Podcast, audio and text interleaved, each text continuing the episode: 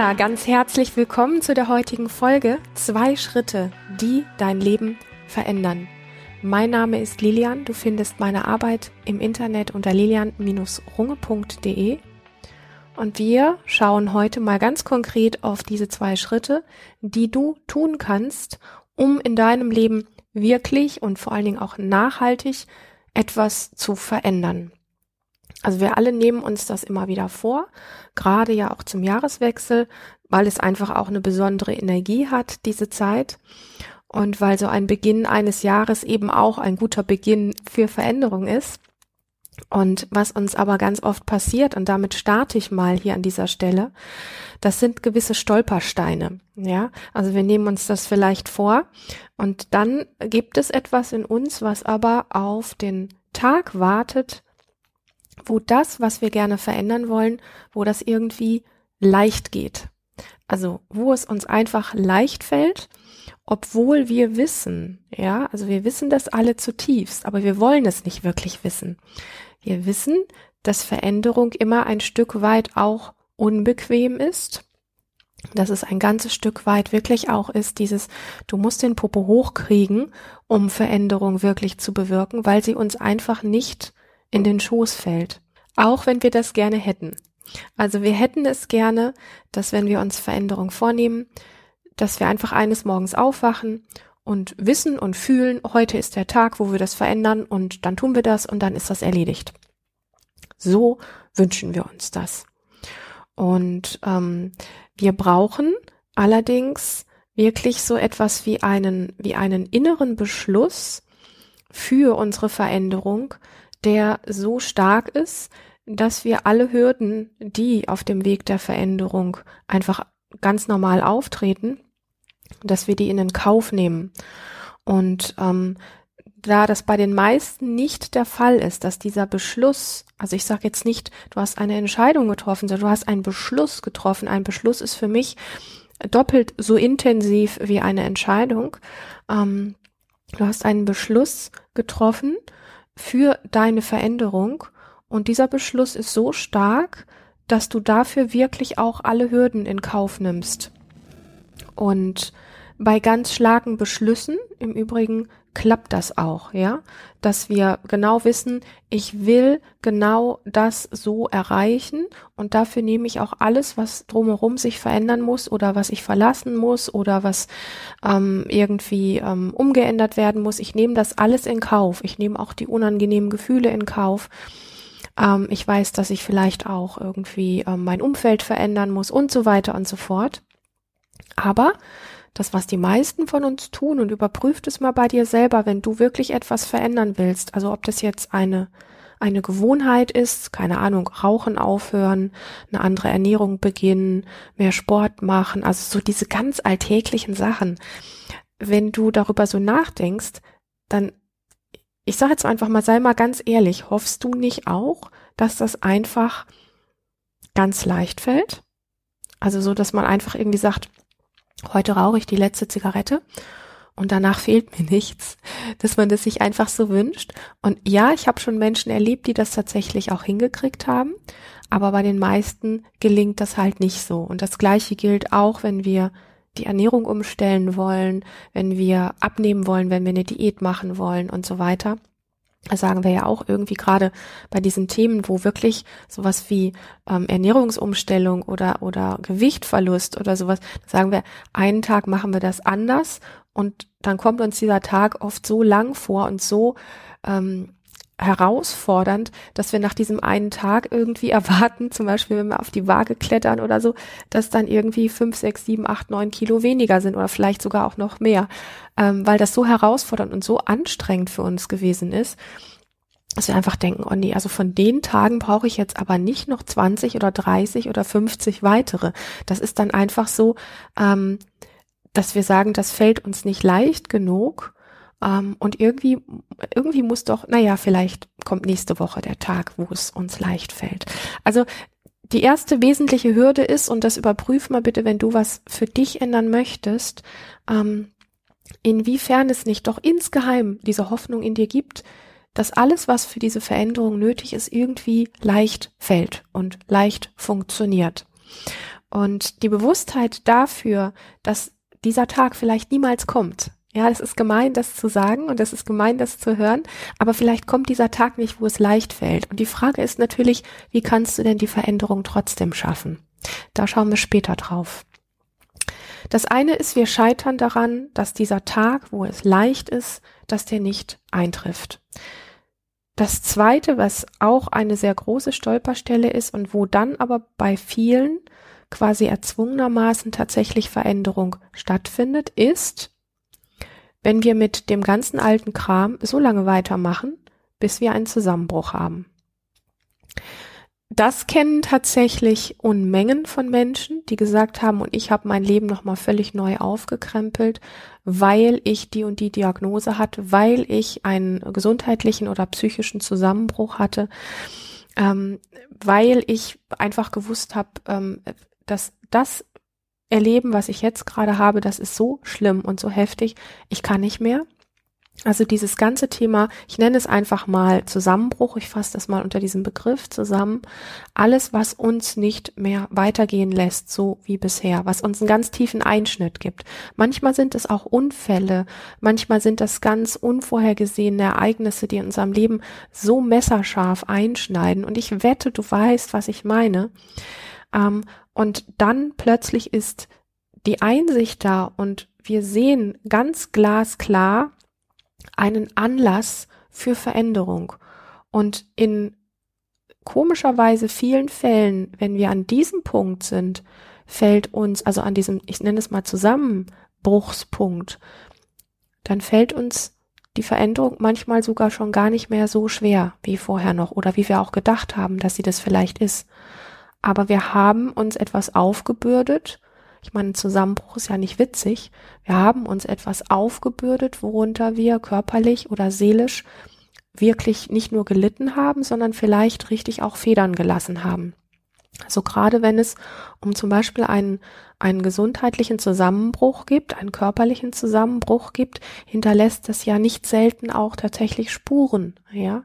Das heißt, wir haben das so lange weitergetrieben in den alten Bahnen, obwohl wir gewusst oder geahnt haben, dass es so nicht weitergehen kann, dass das irgendwie nicht gut ist, dass wir gerne was verändern würden und haben es quasi auf den Zusammenbruch ankommen lassen. Und nicht jedem, aber vielen gelingt dann tatsächlich Veränderung. Aber meine Frage an dich ist jetzt ja auch, und die ist ja, ich sag mal, die beantwortet sich fast ein bisschen wie von selber, aber du möchtest ja nicht auf den Tag warten, bis du zusammenbrichst, oder? So. Ähm, das ist der zweite Stolperstein beim Thema Veränderung im Leben. Und dann gibt es noch etwas, ich glaube, da warten wir auch alle so ganz gerne drauf. Und das passiert aber eben nicht auf Knopfdruck und das sind auch eher besondere Momente. Das ist so, wenn wir so ganz besondere Erlebnisse haben. Ich nenne das immer ganz gerne in meiner Sprache Glitzermomente. Also zum Beispiel ähm, in der Natur, wenn wir plötzlich so ergriffen sind, so berührt sind von etwas oder in der in der Stille, ähm, wenn da plötzlich so eine Tiefe ist, die uns so sehr berührt, dass wir das Gefühl haben, dieser Moment geht uns bis in den Knochen. Der geht uns bis in die tiefste, in die härteste Substanz unseres Körpers. Der geht so tief und wir sind so berührt. Und es ist ähm, so so ein Erleben. Das ist nicht, das ist nicht das. Ähm, ich ich mache dir dein größtes Geschenk und du bist berührt und hast jetzt so einen Glitzermoment. Kann sein, dass du einen hast, aber was ich meine, das hat noch ein bisschen eine andere Qualität es hat sehr viel eher auch was von inneren Erkenntnissen und sehr viel auch wirklich mit mit einer inneren Tiefe zu tun.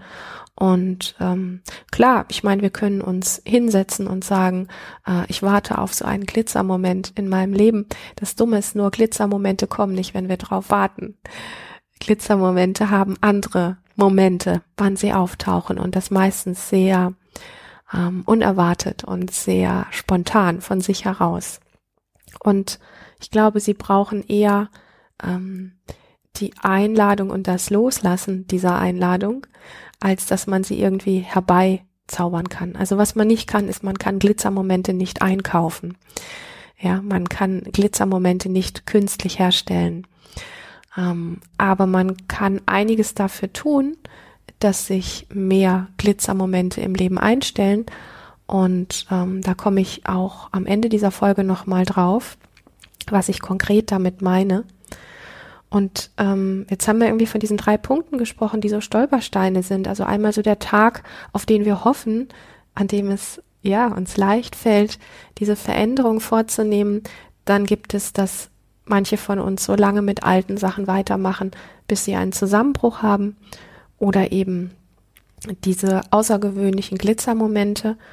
Und ähm, dann gibt es noch etwas, was vielleicht gar nicht so unter der Kategorie Stolpersteine aufzuzählen ist, sondern vielmehr als ähm, wirkliche Hilfestellung, als wirkliches Tool, als wirklichen Schritt nach vorne. Und das finde ich ganz spannend. Es gibt etwas, was tatsächlich total übersehen wird von vielen von uns, was aber für mich ein maßgebliches Ruder ist im Kontext von ich möchte in meinem Leben etwas verändern. Und das ist Selbstliebe gepaart mit liebevoller Disziplin.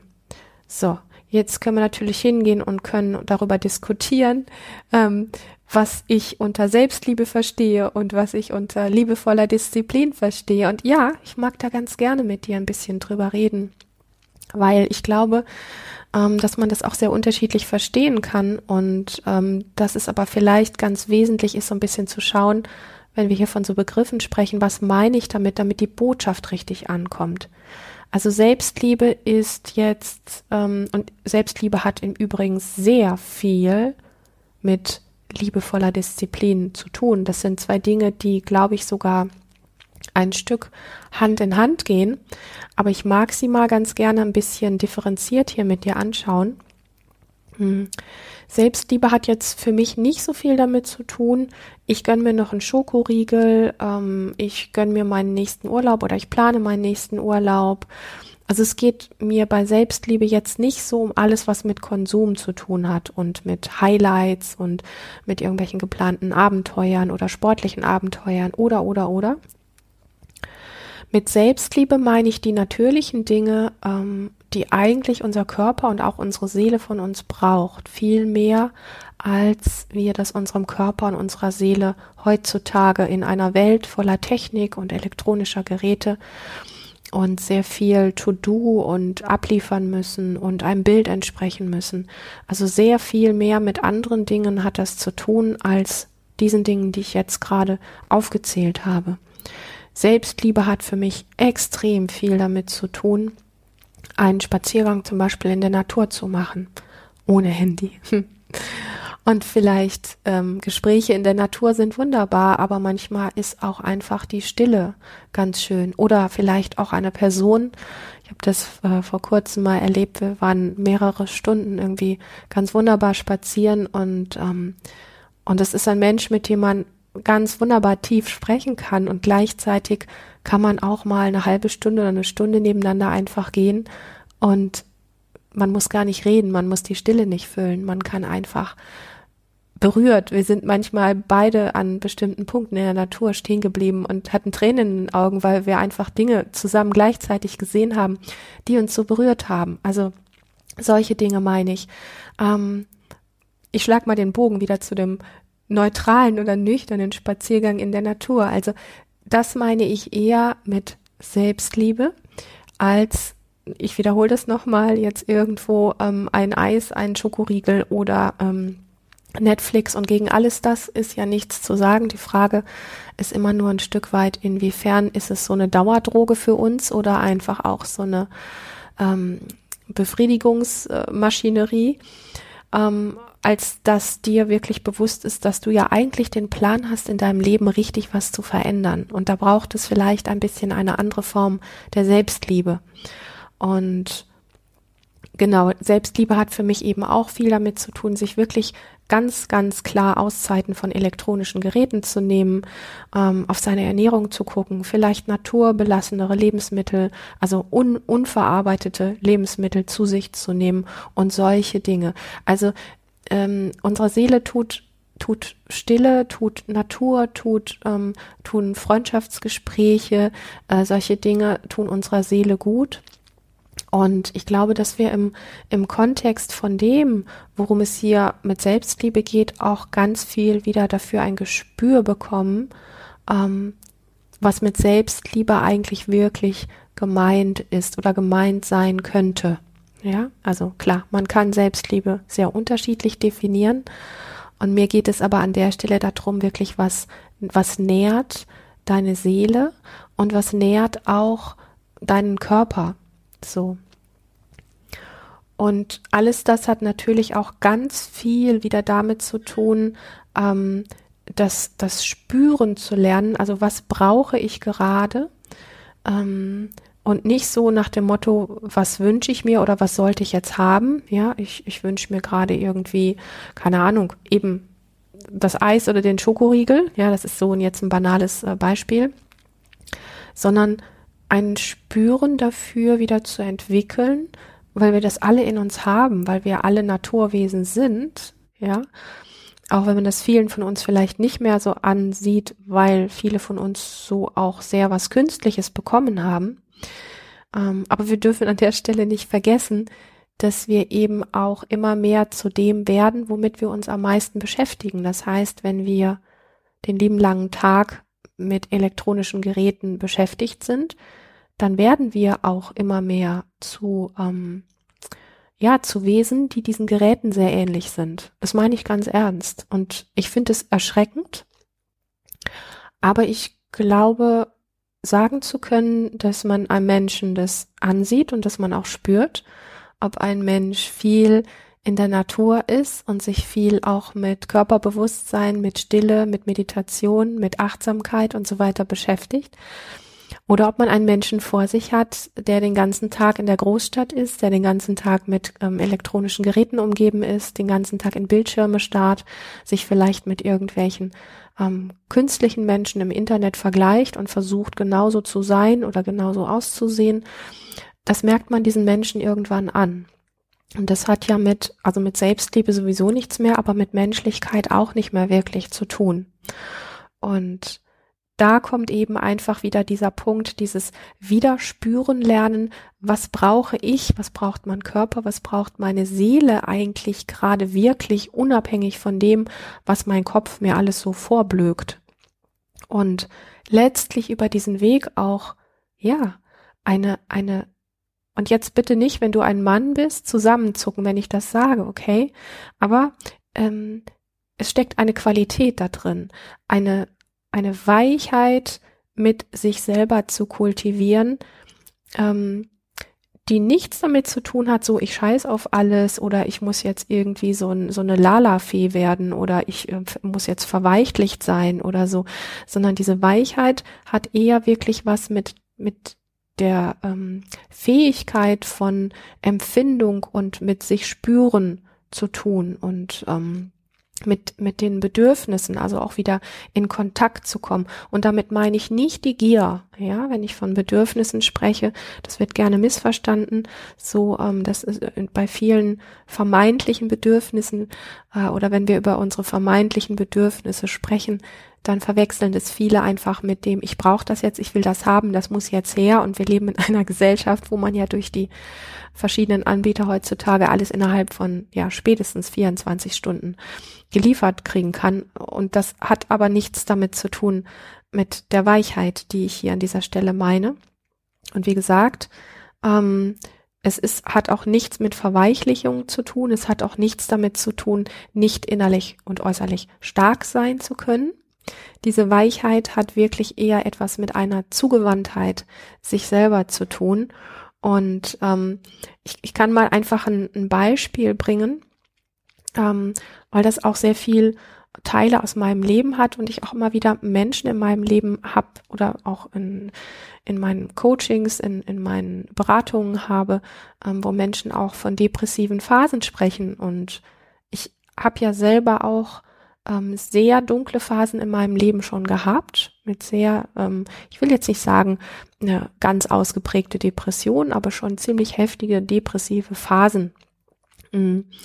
Und die, diese Weichheit zu kultivieren, ähm, dieses sich selbst zugewendet sein zu kultivieren, dieses sich wirklich wieder spüren lernen zu kultivieren, hat damit zu tun, ähm, zum Beispiel, wenn man dann in eine Depri-Phase reinrauscht, dass man dann über diese Weichheit gelernt hat, ähm, zu spüren und zu wissen, was der Körper und die Seele gerade wirklich brauchen. Und ähm, in meinem Fall ist es zum Beispiel damals gewesen, mir zu erlauben, ähm, Termine abzusagen, das Rollo runterzumachen, mich einfach mal im Bett zu verkriechen, ähm, weil ich gemerkt habe, dass alles, was auf mich eingeprasselt ist, so sehr zu viel war. Ähm, ich wollte mich immer zwingen. Ich wollte mich immer zwingen, die Termine einzuhalten. Ich bin jemand, ich, ich mag nicht gerne Sachen absagen. Also gerade wenn es so um, keine Ahnung, berufliche Sachen oder auch Freundschaftstermine oder sowas geht. Und ich wollte mich dann immer zwingen, das alles durchzupauken und habe dann auch so, man hat ja so ein bisschen so wie die Hoffnung, wenn man sich da durchpaukt, dann geht's einem vielleicht danach wieder besser. Ich habe aber im Laufe der Zeit gemerkt, dass es mir schneller wieder besser geht, wenn ich mir ein bisschen Weichheit erlaube, nämlich mal für eine gewisse Zeit eben diesen Rückzug zu leben und bin dann viel schneller aus solchen depressiven Phasen wieder aufgetaucht wie Phönix aus der Asche und habe an durch diese gelebte Zugewandtheit mir selber gegenüber gemerkt, dass nach und nach die Phasen zum Beispiel von solchen depressiven Zeiten, die Zeitabstände dazwischen, dass die dass die länger geworden sind. Also dass diese depressiven Phasen nicht mehr so schnell nacheinander oder so intensiv gekommen sind. Und ähm, das ist so ein bisschen damit gemeint, mit dieser gelebten Weichheit sich selbst gegenüber, was sehr viel eben mit dieser Zugewandtheit und diesem Spüren, diesem Mitbekommen zu tun hat. Und ähm, ich habe kürzlich gerade erst mit einer Frau, die bei mir im Coaching ist, gesprochen, die auch gerade an so einem Punkt ist. Und sie sagte zu mir, Lilian, aber ich kann doch nicht meinem Mann antun, äh, dass ich mich da, der denkt dann, ich spinne und unsere kleine Tochter, ähm, da muss er mehr auf sie aufpassen und dann schäme ich mich, weil ich das nicht machen kann und weil ich ihm seine Zeit raube. Und dann habe ich zu ihr gesagt, na ja, wenn aber dieses dich dir selber zuwenden dafür sorgt, dass du langfristig weniger Depri-Phasen hast und vielleicht auch viel schneller daraus wieder auftauchst, dann hat es doch für alle nur Vorteile. Und ähm, also da einfach auch zu sehen, ähm, ja, an manchen Dingen, an manchen Punkten im Leben ist es natürlich gut. Und ich komme ja jetzt gleich auch noch auf das Thema liebevolle Disziplin zu sprechen. Ähm, auch diszipliniert vorzugehen, das heißt einfach auch zu machen. Aber ich habe beobachtet, dass wir in unserer Welt, in unserer Kultur gelernt haben, ähm, an, ich sage jetzt mal einfach, an verkehrten Punkten diszipliniert und hart mit uns zu sein und einfach durchzuballern. So. Und vielleicht nutzen wir genau diesen Punkt an dieser Stelle jetzt mal dafür, den Sprung zu kriegen zu der Frage, ja, was, was ist denn liebevolle Disziplin? Und letztlich kommt liebevolle Disziplin aus diesem ganzen Aspekt der Selbstliebe. Ähm, und um das ein bisschen zu erläutern, letztlich ist ja das Wort Disziplin sehr stark gekoppelt an so eine gewisse Härte. Ja, also die, nur Disziplin wird oft als, als sehr hart verstanden und es wird auch oft so gelebt, ähm, dass es wie so eine Art drüberdübeln ist und über sich weggehen ist und da ist dann auch gar kein sich selbst spüren mehr. Also Disziplin im, im ähm, ich sag mal, alltäglichen Gebrauch hat diesen Geschmack von Härte. Und weil wir aber für Veränderung eine gewisse Form der Disziplin brauchen und ich gemerkt habe, dass das sehr viel mit Selbstliebe zu tun hat, das Thema Disziplin, habe ich, um das ähm, deutlich zu machen und um es auch für dich einladender zu haben, habe ich dem Ganzen einfach diesen Namen liebevolle Disziplin gegeben. Und liebevolle Disziplin ist so etwas wie ähm, ja, wir sagen da oft, du musst den Popo hochkriegen, ja, du musst dranbleiben, auch wenn es in irgendeiner Form anstrengend oder schwer ist oder sich schwer anfühlt oder anstrengend anfühlt. Da kommen wir nicht drum herum. Also ich hatte am Anfang diesen Punkt genannt. Wir warten auf den Tag, an dem es uns leicht fällt. Und nein, wir brauchen eine gewisse Form der Disziplin und damit deutlich wird, dass es nicht einfach nur um ein eiskaltes Durchpauken oder durch wie sagt man denn, ähm, drübergehen ist, sprechen wir an dieser Stelle wirklich von liebevoller Disziplin. Und ähm, das ist das Wissen, ähm, dass du, dass du das, was du tust, also das ist wirklich so dieses innere Wissen, dass du das, was du tust, dass du das für dich tust und für dein langfristiges Wohlergehen und Wohlbefinden. Und ich glaube, dass das ganz wichtig ist, dass wenn wir Veränderung in Angriff nehmen, dass uns das auch bewusst ist, dass wir diese liebevolle Disziplin, also Disziplin im wahrsten Worte auch wirklich brauchen. Und dass es aber ein bisschen auf die Haltung drauf ankommt und vor allen Dingen auch ähm, spielt bei der liebevollen Disziplin der Aspekt, den ich in dieser Folge schon ein paar Mal angesprochen habe, nämlich das sich zugewendet sein und das sich wieder mehr spüren, also das sich mitbekommen, das spielt bei der liebevollen Disziplin einfach eine ganz große Rolle, während bei der, nennen wir mal das Gegenteil von liebevoller Disziplin, harte Disziplin, wir uns selber oft ähm, nicht mehr spüren, weil wir uns auch mit so einer Kälte und mit so einer Härte übergehen, dass da einfach keine Wahrnehmung mehr möglich ist. Das ist so wie die Vorstellung, das ist jetzt ein bisschen, bisschen fies, wenn ich das sage, ähm, aber wenn, wenn man einen Menschen oder ein Tier so lange schlägt, bis es irgendwann einfach die Schläge nicht mehr spürt. So, das hat, das ist so dieser Charakter von, von dieser ganz harten Disziplin. Ähm, wenn wir ganz oft ganz hart diszipliniert mit uns umgehen, dann verlieren wir einfach das Spüren für uns, für unsere Bedürfnisse, für unseren Körper, für unsere Seele. Und letztlich unterm Strich ist es so, dass beides, also die Selbstliebe und die liebevolle Disziplin als Turbo für Veränderung dient. Punkt. Und letztlich gibt beides auch sowas wie die Basis für nachhaltige Veränderung. Wir wollen ja nicht kurzfristige Veränderung, wir wollen ja nachhaltige Veränderung. Das heißt, eine Veränderung, die jetzt nicht nur für drei, vier, fünf Tage oder drei, vier, fünf Wochen ist, sondern eine Veränderung, wo wir dann einfach merken, in unserem Leben hat sich wirklich langfristig was verändert. Und ich betone das an dieser Stelle nochmal, das hat sehr viel ähm, damit zu tun, wir denken oft, dass wir uns spüren. Nein, ich meine nicht das Denken, sondern ich meine wirklich das Spüren. Und das ist ein riesengroßer Unterschied. Und beides brauchen wir, um ähm, unsere Bedürfnisse wirklich wieder besser spüren zu können. Und nochmal, Bedürfnis wird auch oft verwechselt mit Gier ähm, und noch ein paar anderen Aspekten auch. Die Bedürfnisse, von denen ich spreche, die sind, ähm, die sind feiner da könnte man jetzt eher wirklich da, darüber sprechen, so, ähm, was, was ist das, was, was sind die Bedürfnisse deiner Seele, ja? Und die Bedürfnisse unserer Seele sind nicht Reichtum und sind nicht, ähm, keine Ahnung, was braucht man denn so? Ähm, Lifestyle halt. Also diese ganzen Konsumgeschichten und, und alles das. So, ich, und, und ich, ich muss das alles herzeigen und ich muss wer sein und so. Das hat mit den Bedürfnissen, die ich meine, nichts zu tun, mit diesen Seelenbedürfnisse. Und ähm, dafür ist eben einfach, ja, dieses, dieses Empfinden können, dieses Spüren können, was über Selbstliebe und auch im Übrigen über liebevolle Disziplin in uns wieder wachgeküsst wird, das ist beides dadurch gegeben. Und ähm, wenn wir das jetzt einfach nochmal zusammenfassen, dann finde ich das ganz wesentlich zu sagen, für deine Veränderung musst du nicht warten bis zu dem Zusammenbruch, ja. Ähm, und du musst auch nicht auf den Tag X warten, wo es vielleicht ein bisschen leichter wird, weil meistens diese Tage nicht kommen und dann stehen wir an unserem eigenen Grab und haben unser ganzes Leben auf den Tag gewartet, an dem es leicht wurde.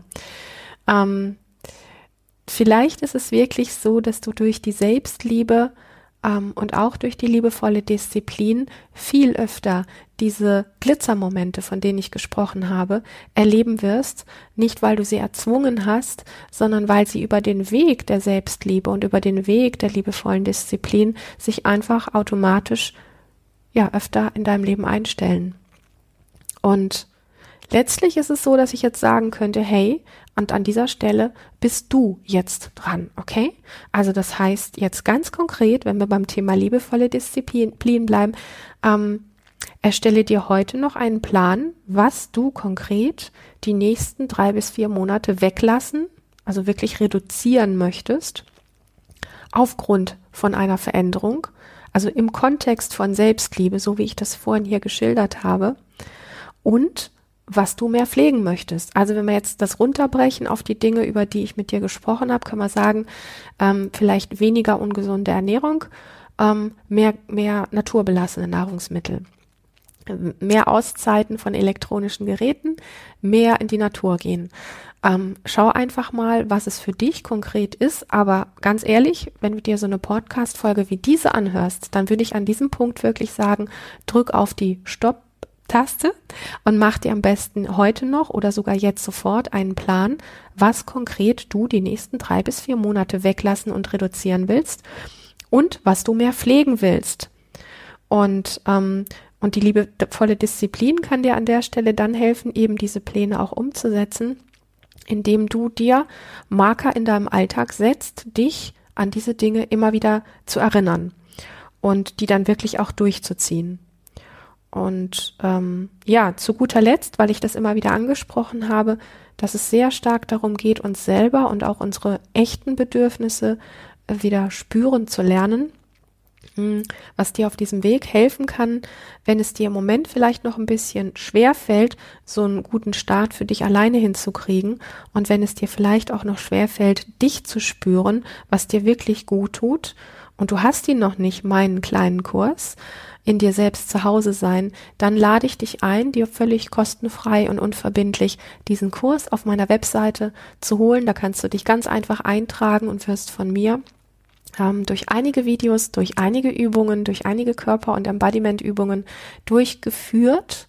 Das macht es uns oft leichter im Alltag, wenn wir angeleitet werden, als wenn wir jetzt vor einem leeren Blatt Papier sitzen und wenn du diesen Kurs schon hast, dann ist es einfach eine ganz kleine, liebevolle Erinnerung daran, da vielleicht mal wieder reinzuschauen. In diesem Sinne freue ich mich, dass du bis hierhin gelauscht hast. Hab Dank, dass es dich gibt. Und bis zur nächsten Folge wünsche ich dir erst einmal eine ganz, ganz lebendige Zeit.